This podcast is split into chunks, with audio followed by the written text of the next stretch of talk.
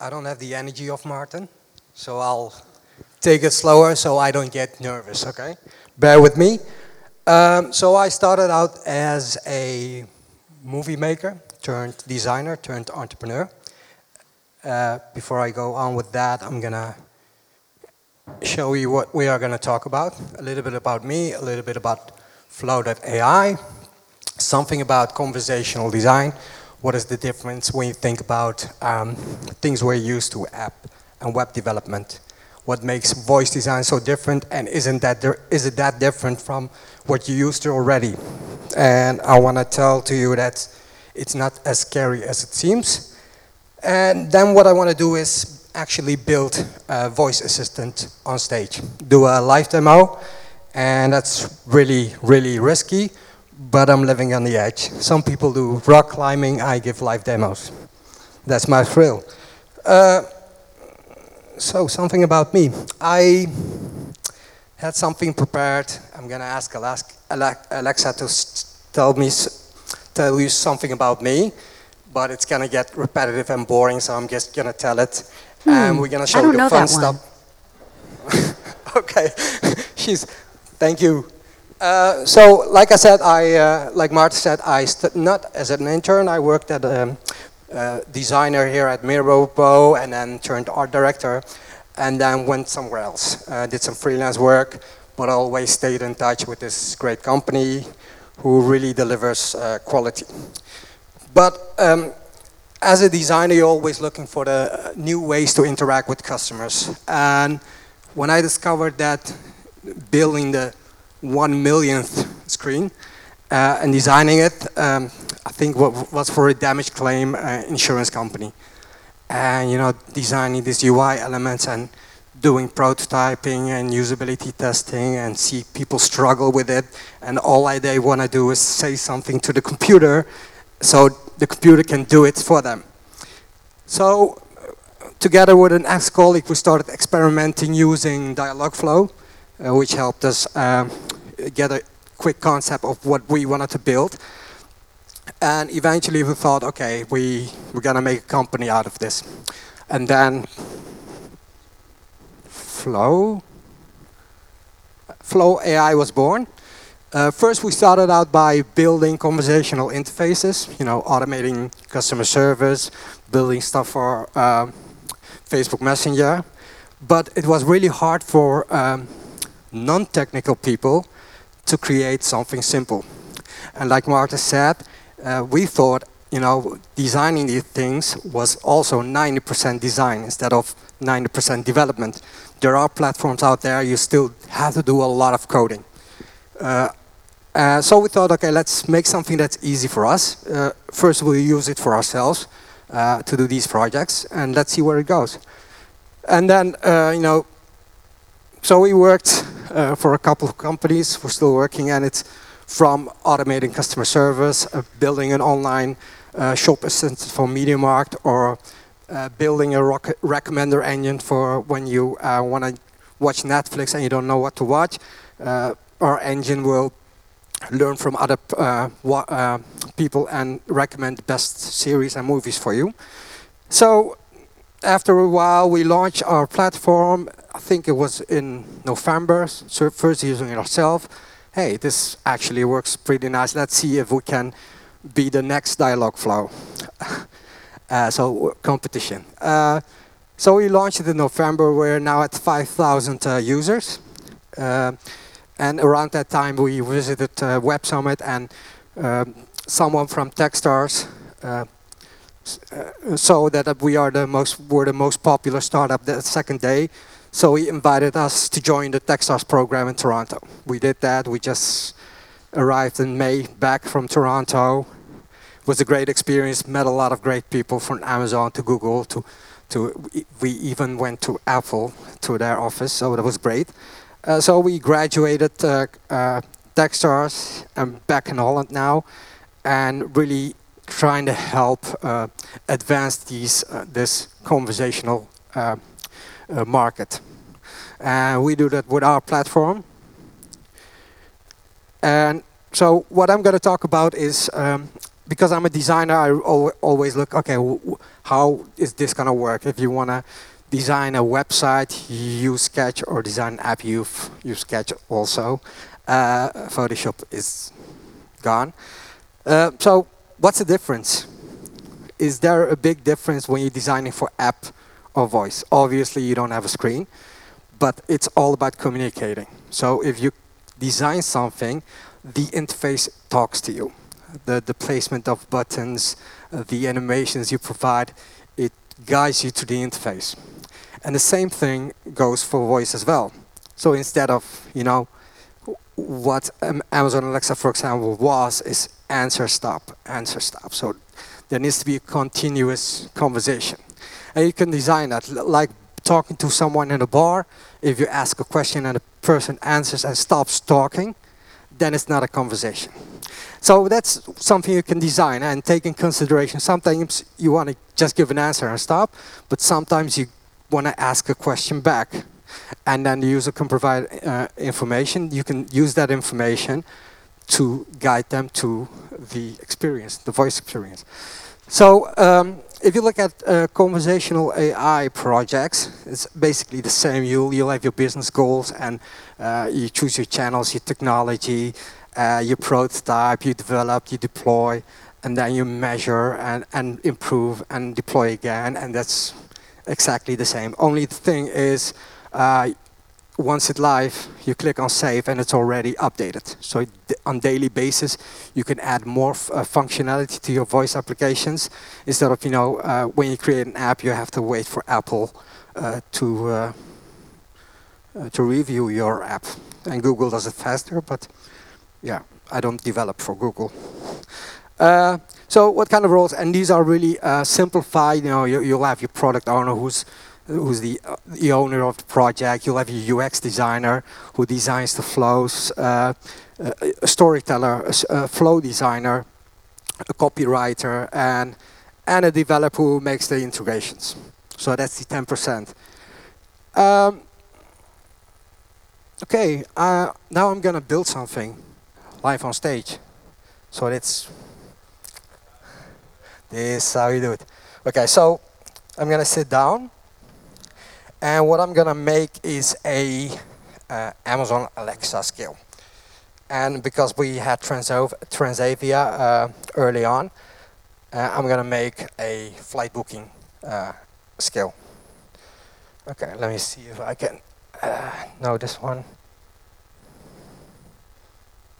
Yes. Let me close some tabs first. OK, got it. You don't want to see all the secrets.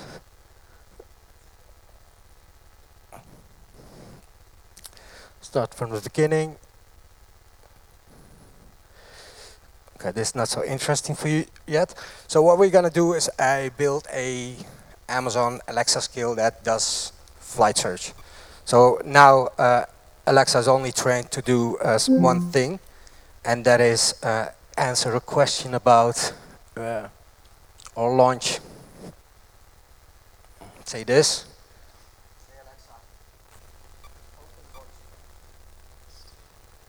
Hi everybody.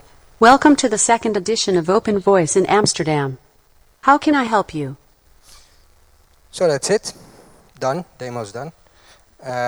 So this one is really simple. You know, you drag and drop your entry. In this case, it's a launch event. So if you say Alexa, open a certain skill, and it will open that one.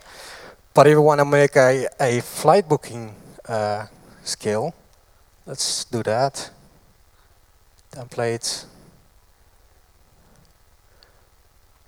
Done. Yeah, that's it. So I don't know how much Transavia was charged by Miropo, but yeah, we built a flight search skill. It's a bit hard like this, so I'm gonna first mirror my screen, or else I'm just still looking back. One moment. Yes, arrangements, mirror displays. Yeah, much better.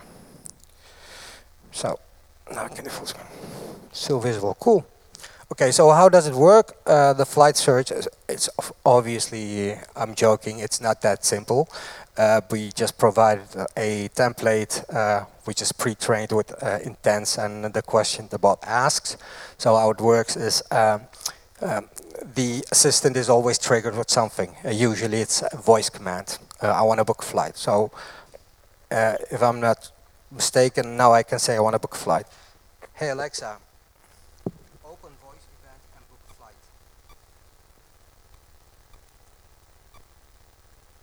What is your departure city? I'm leaving from Amsterdam to New York.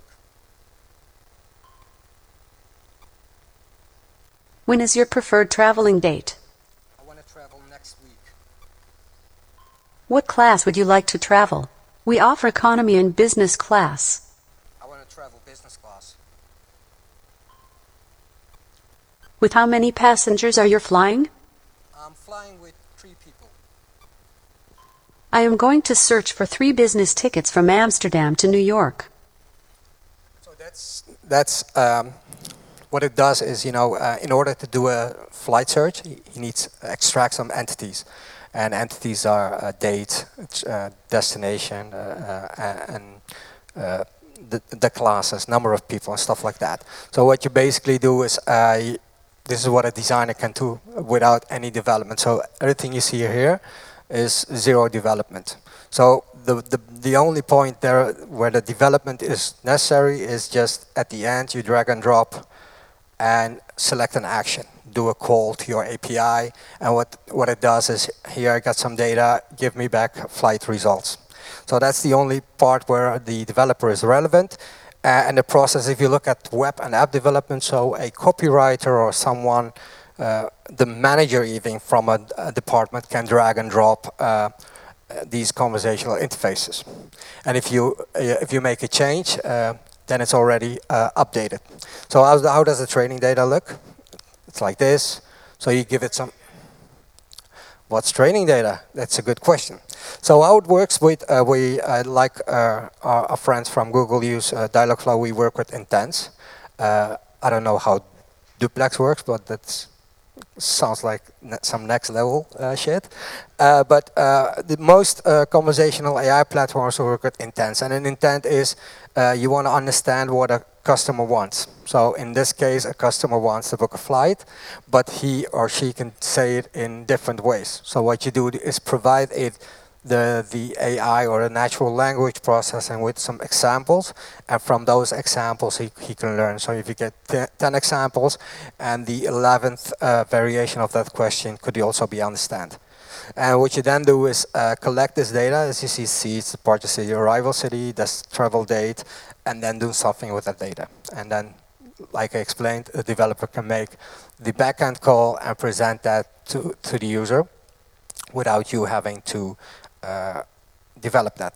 So sometimes, because if you look at websites and apps, if you have you do want to do a flight search, you also have some extra room for other information, right? In voice, you don't have that. So, for example, mid-conversation, a user can ask a different question, and then should be able to return to booking a flight. So I'm going to build that. So, for example, like make a flow. Yeah. And let's say food options.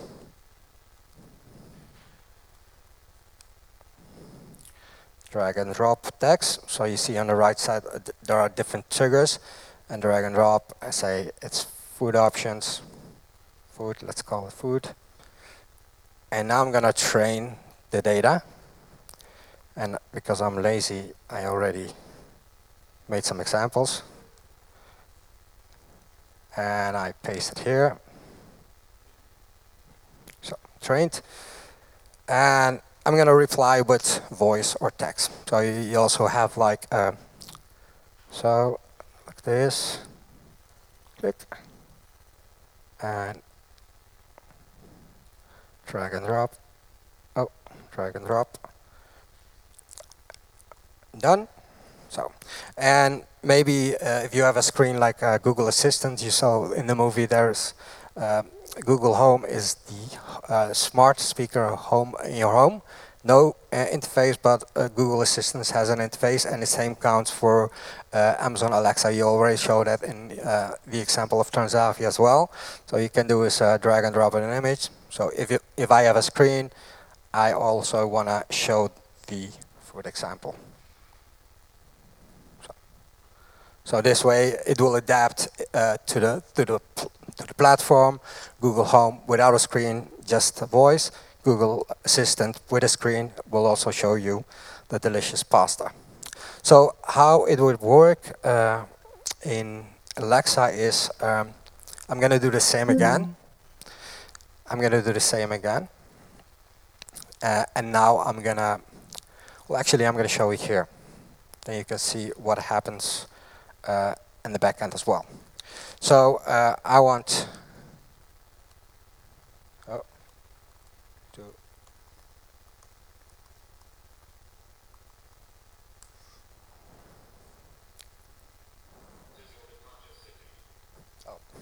So from Amsterdam,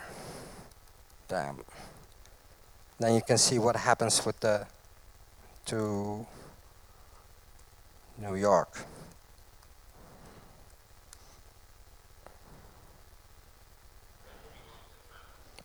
Now you see that from the intent, it's already collecting the data, and that's something you're gonna need later on to do something with it. So we trained it to understand a different question. So the assistant asks when we want to travel, and then you think, oh, before I book, I first need to ask a different question. So I can say, what food do you serve?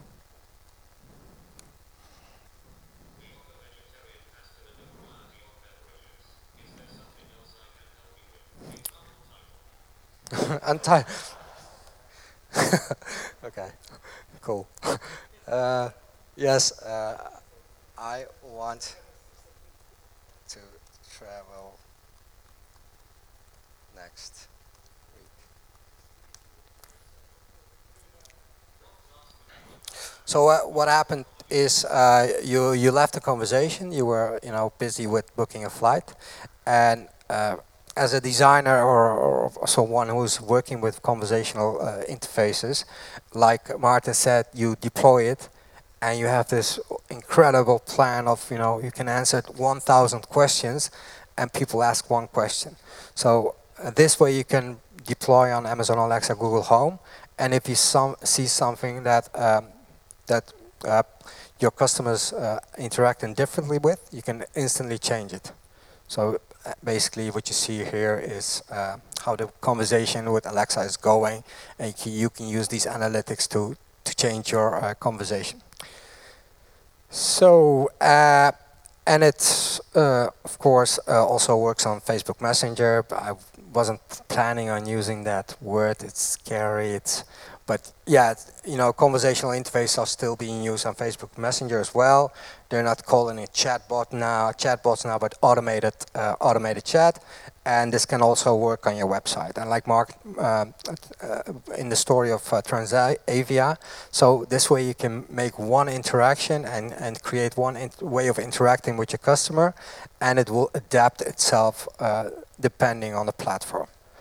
Amazon Alexa will speak to you, Google Home will speak to you, Assistant also will guide you with visuals. And the same thing can work for your website and app as well. So that's a brief introduction to what voice design is, what voice design can mean for businesses and designers in special. And it's not that difficult or hard to get started using it, basically. And even everybody with minimal skills can start designing and creating voice experiences for themselves or for their businesses. Let me see what the slides say. That's it. I want to answer some questions if there are any. Yeah, do that. Cool. Wow, look at that.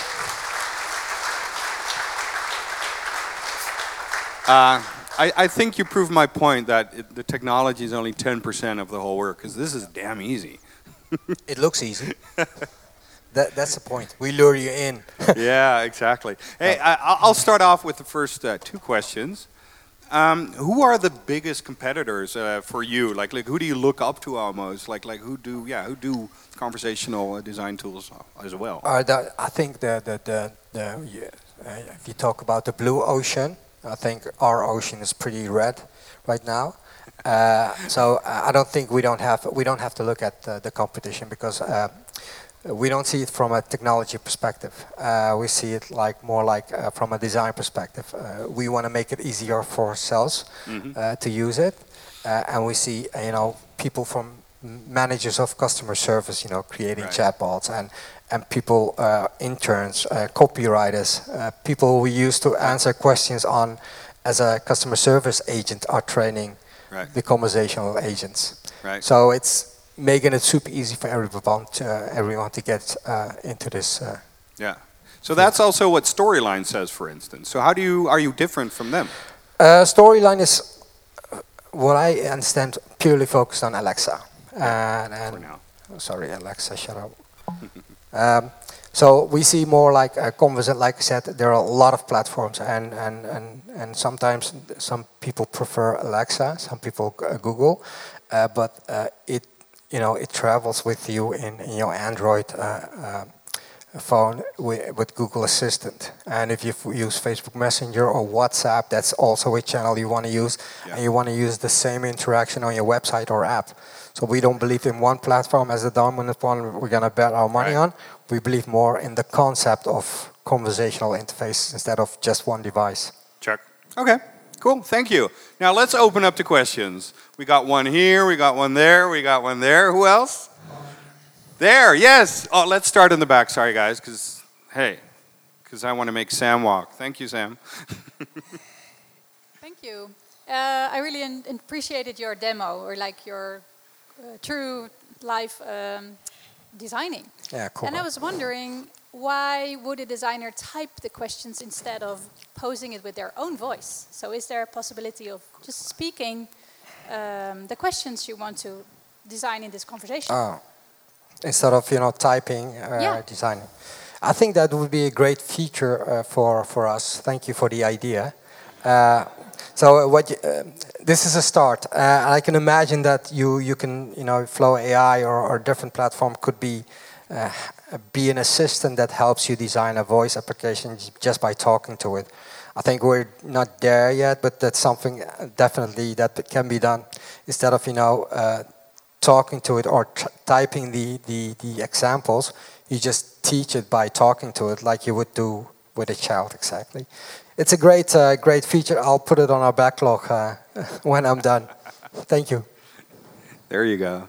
So we'll slowly move up here, and yes, we have two questions here. Let's start with the sir with the dark glasses frame. That's you, yeah, Bart. Sorry, Sam.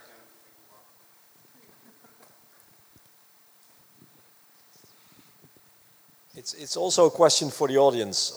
What about discovery? I mean, if I say to Alexa, "Hey Alexa, I want to book a flight," why do I end up with Transavia and not with Air France or whatever? That's, I think, a good question. I think Alexa is working on something like that. I think they call it skill discovery. So they eventually will have control over what skills will be preferred over the other ones. And I think they'll probably learn from which skills are the most popular or has the better quality, and those will get preferred to other ones. And the way skills work now is you can see it more like apps. So you install an app on your Alexa device, and then you can open that app and do something with it. Yeah, it is a problem. It's compare it to the web in 1990, where every company had to say, "Go to myurl.com because I'm there doing this." And on voice, in this voice channel, this is not solved yet. And they're working hard on solutions. It has to emerge. So we're really early in that.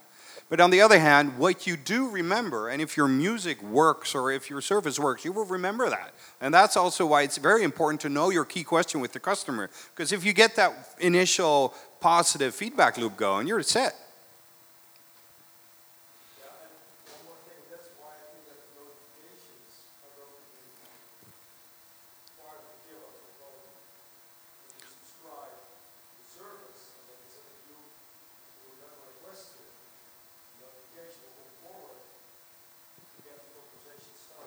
That's a very good dialogue we can have at the bar in a moment. So, sir in the red t-shirt. Okay. Murat, thank you for your nice presentation. I was wondering how you deal with the human language. I mean, all the examples that you gave were grammatically correct, fluently spoken, but the human voice, in particular, known for its ambiguity, for hesitation, repetitions, that you say, oh, I want to go, oh, no, sorry, I want to skip that or things like that. So how do you deal with this, well, normal human voice and not the grammatically correct ones that you presented? I think, you know, that's a big challenge and excellent question. And how we have solved that problem is, you have things like branches. So, for example, if you have like a food options, I'm going to take this for example. What you can do is, you know, branch out a conversation or reuse an intent. So, for example, I have food options. What I can say is, oh no, I meant, you know, if the assistant asks you yes or no, then you can say, for example, yes, yes,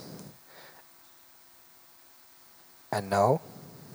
So like the example of the food options, we build it in that, you know, you can make a mistake. So you can say, for example, would you like a free Pepsi with this, and you can say yes, and then, oh, I meant no. It will actually not remember that you're in that flow, in that conversation, and then no in this context means a different branch. So that's the way we solved it, and of course that's, you want it to be more natural and do the system do it. But yeah, we're setting the first steps, and that's something we're working hard on to make it even easier. Thank you. Cool. We had one question up front, Mr. Boss. Hi. I want to continue on what the guy from Transavia said as well, because you just referenced it as well. What do you think are the key skills for great interaction? I mean, this is interaction interface design, or what are we going to call it? But what are the main traits that somebody needs to have in order to be good at this? Yeah, we're going to call it flow designers. And,